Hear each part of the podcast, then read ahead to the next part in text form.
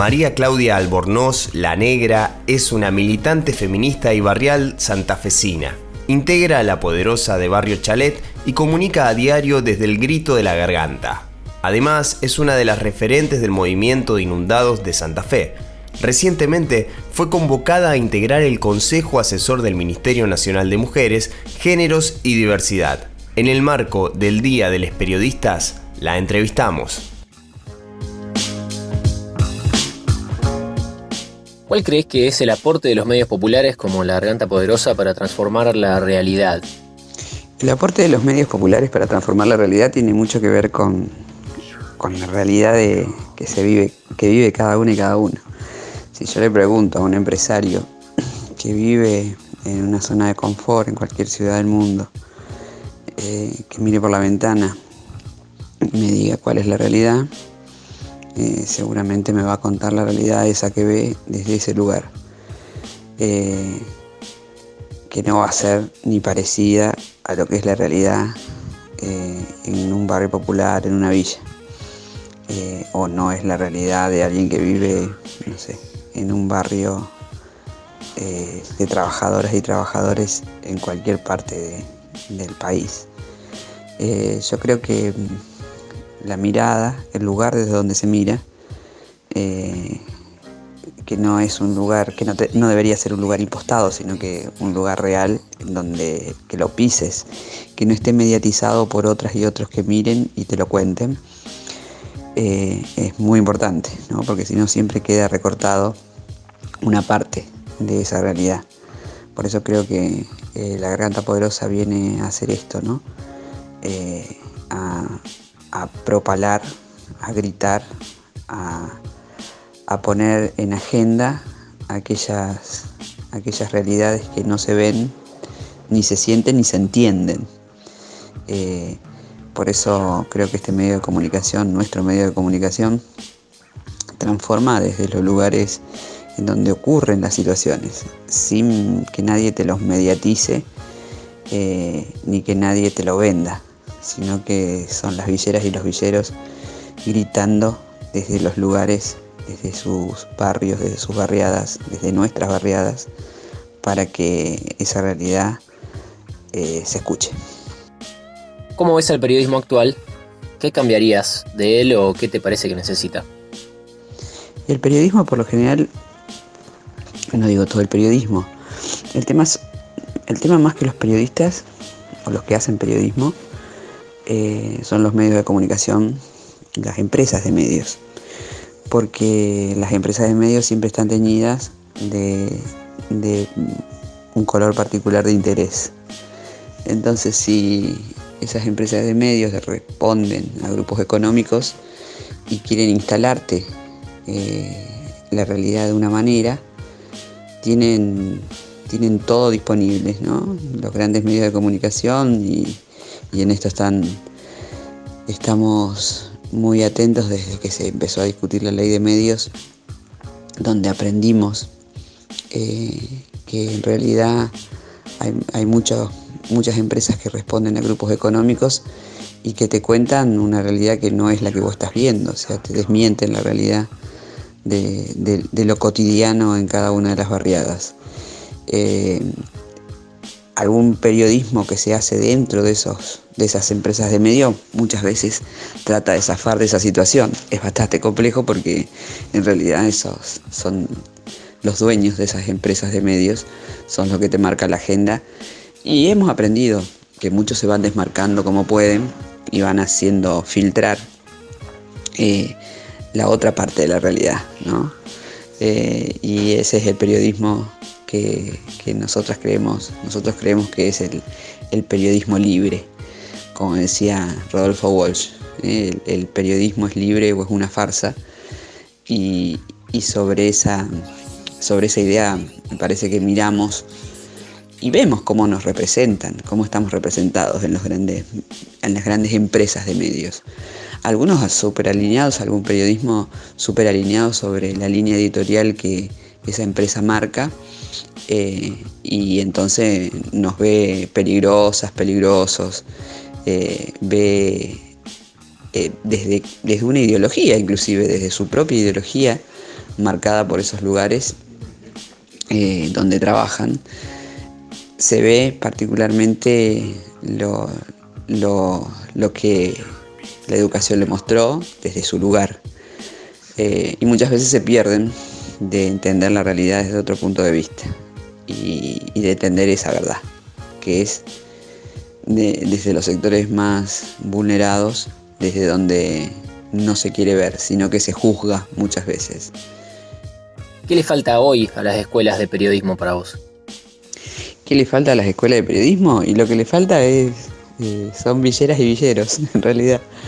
Porque es muy difícil llegar cuando nosotras decimos que en realidad queremos eh, llegar a estudiar, queremos eh, poder transitar todas las etapas de la educación, la primaria, la secundaria, la universidad, un terciario, un instituto.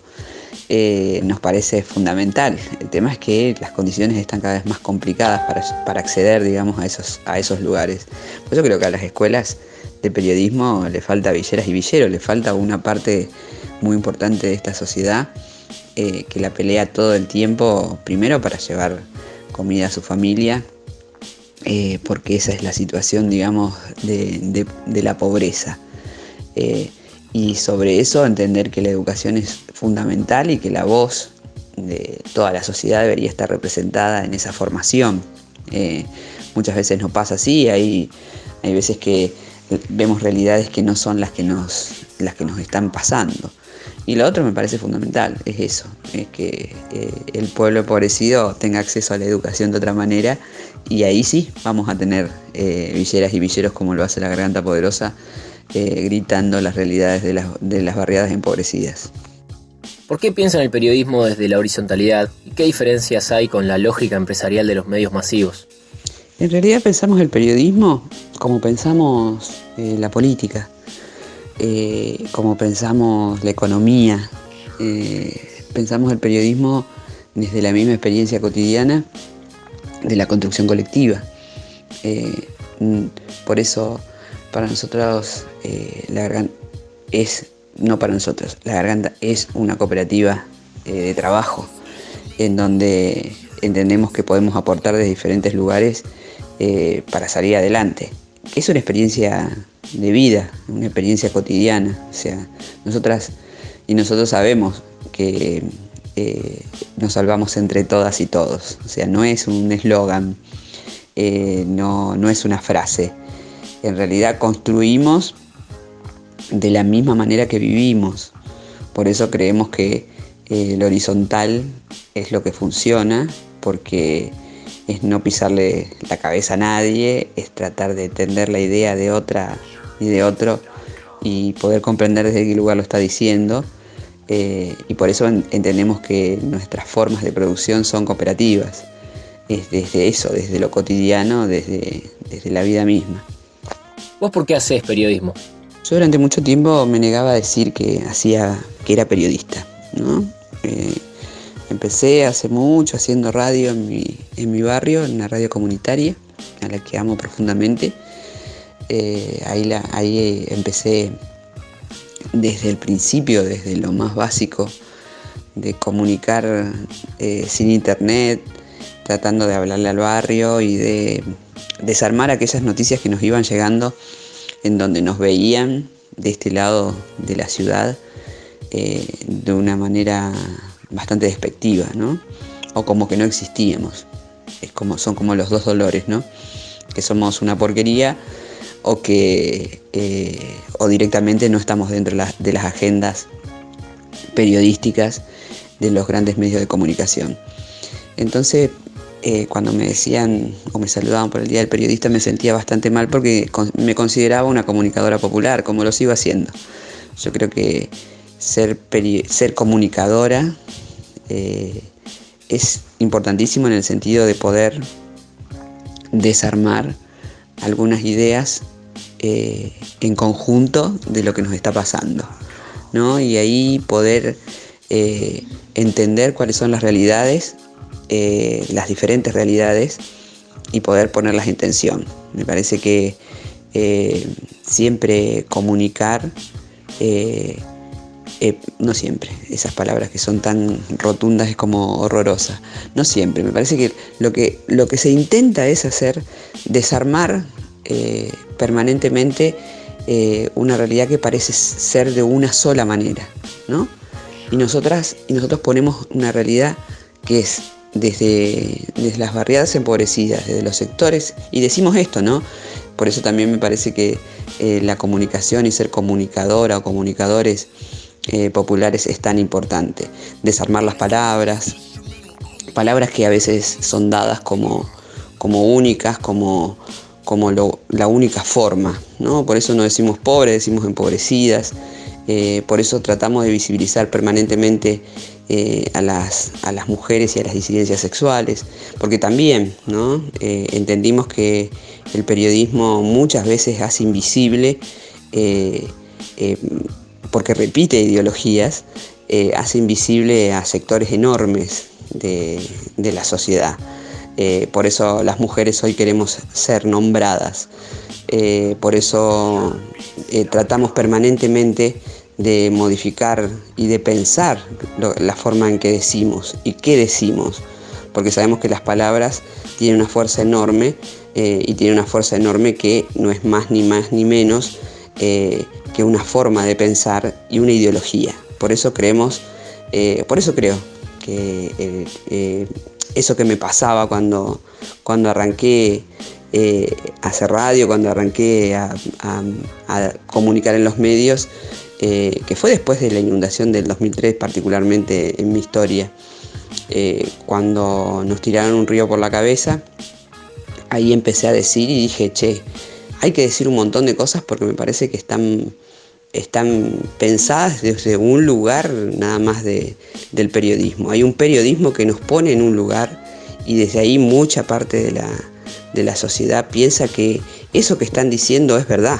Nosotros tenemos un montón de cosas que decir eh, que no están dichas y que no están vistas ni pensadas. Por eso me parece que, no sé, me considero una, comunicadora eh, popular eh, que puede indagar en el periodismo, puedo, puedo indagar y puedo entender la realidad con números, con investigación, puedo nutrir de otra manera lo que digo. Pero también soy una comunicadora popular porque creo que puedo decir desde los lugares en donde me tocó transitar y acá se me hace bastante difícil hablar en primera persona porque por lo general hablamos de nosotras y nosotros eh, y no de, yo periodista. Nunca estudié periodismo, eh, sé que podemos decir de otra manera y tenemos herramientas para hacerlo. Hace poco el periodismo tuvo que gritar cuando perdimos a una de las comunicadoras de la garganta, Ramona Medina. ¿Por qué pensás que en los grandes medios de comunicación no mencionan los problemas que ella denunciaba? Bueno, y el caso de Ramona, de nuestra compañera, el caso, digo, de la invisibilización de Ramona en algunos medios de comunicación, te diría muchísimos. Eh, al principio, cuando Ramona gritaba que no tenía agua en la Villa 31, y volvía a decirlo y, le decía al gobierno de la ciudad de Buenos Aires que en realidad no, estaba pasando lo que, ella estaba, lo que ellos estaban diciendo, eh, no pasaba en el barrio, no había agua. No había agua en esta situación de, emergencia sanitaria en donde el agua es prioritaria. El agua es prioritaria siempre, pero en esta situación mucho más. Y Ramona venía gritando y decía y decía y grababa los videos y, seguía mm, peleando y luchando. Eh, y nosotros veíamos como impresionante, esto fue así como muy impresionante, como los grandes medios de comunicación eh, callaban cuando la denuncia estaba particularmente puesta eh, en, el vice, vicejefe de gobierno de la ciudad de Buenos Aires. Cuando decía Santilli, Diego Santilli, tac, la cortaban. Como, como entendiendo cómo funcionan, ¿no? Entendiendo muy tremendamente cómo funcionan los medios de comunicación, ¿no? Como esa pauta que, que como dicen todos, ¿no? Por la plata baila el mono cómo esa pauta nefasta hacía que nuestra compañera sea callada en el momento, en el instante justo en donde decía Diego Santilli. Eh, la voz de, Ramona para nosotras es una voz eh, muy importante de una compañera que, que murió gritando eh, y de una gran injusticia, ¿no? Porque ahora se abre la parte en donde eh, nosotras y nosotros peleamos para, para que se haga justicia por lo que le pasó a Ramona. Porque Ramona dijo, como dijeron un montón de compañeras y de compañeros, ella era la voz en función de, de poder denunciar claramente paso a paso lo que le había pasado en esa situación, en ese vivir, en ese momento particular de la Villa 31. Entonces, eh, ahí, bueno, ahí está patente, ahí está claro, clarísimo cómo funcionan las grandes empresas. Pero dentro de las grandes empresas, y esto también lo, lo aprendimos en la inundación de Santa Fe, hay periodistas, hay compañeras y compañeros, hay personas que empiezan a entender de otra manera la comunicación y es muy importante que también empiecen a sublevarse a esas empresas de medios que bajan diciendo esto sí, esto no, esto no podés. Eh, y me parece que es eh, como el gran desafío, ¿no? Entender que podemos hacer otro periodismo, que podemos hacer de otra manera el periodismo, porque el periodismo está nutrido de, de muchas personas que están en los medios de comunicación. Sí, a veces muy agarrados, sí, a veces muy marcados por la pauta, eh, pero que también le podemos hacer una gambeta eh, a esa pauta espantosa y tener lo que se necesita eh, como persona, que es ética, ¿no? Una ética, una ética en la comunicación, una ética en la forma de vivir. Y así podríamos ser un poquito mejores. Para finalizar, ¿cuándo está el mundo al revés para vos? Y para mí el mundo está al revés cuando, por ejemplo, en los comedores, en los comedores populares, eh, yo te diría que el 90% de, los que, de las que trabajan en los comedores populares son mujeres. ¿no? Cuando decimos trabajan, son las que eh, tienen, em, empiezan a preparar la comida, necesitan los elementos para eso, o sea que muchas veces hay que pelear las situaciones en donde los, momentos cuando no tenés el gas, porque en realidad se cocina con garrafa, eh, desde pensar en pelar las papas, en preparar la verdura, eh, en cortar los alimentos, en ponerlos en una olla, en, en calcular para cuántas personas necesitas esa olla, eh, en la preparación que lleva hasta 4 o 5 horas eh, para realizar un alimento para muchas personas, para muchísimas, cada vez más personas, que son las que se acercan a los comedores. Eh, cuando eh, estas mujeres tienen que dejarlas en condiciones los lugares, tienen que protegerse para no enfermarse en este momento de emergencia sanitaria, tienen que estar muy, muy atentas a la gente que viene, que también esté protegida, a la gente que viene a retirar las viandas. Cuando todo ese trabajo que está hecho en un 90% de mujeres, salen otras y otros y dicen los que nos cuidan. ¿no? Y ahí invisibilizaron a miles de mujeres, miles de compañeras, miles de disidencias sexuales que también, porque hay travestis que están trabajando en los comedores. Eh, cuando invisibilizan con el los, ¿eh? Eh, ahí realmente el mundo está al revés. Y es un mundo que tenemos que empezar a cambiar. Empezar a nombrar a aquellas mujeres que son las que, las que somos, las que dejamos en lo cotidiano el lomo eh, eh, en estas responsabilidades que para nosotras son muy zarpadas porque antes comían 8 millones de personas en comedores populares y en comedores escolares y ahora hay 11 millones comiendo en la Argentina. Por eso el reconocimiento que empieza a ser nombrándonos como corresponde. Somos las que cuidamos y somos la mayoría.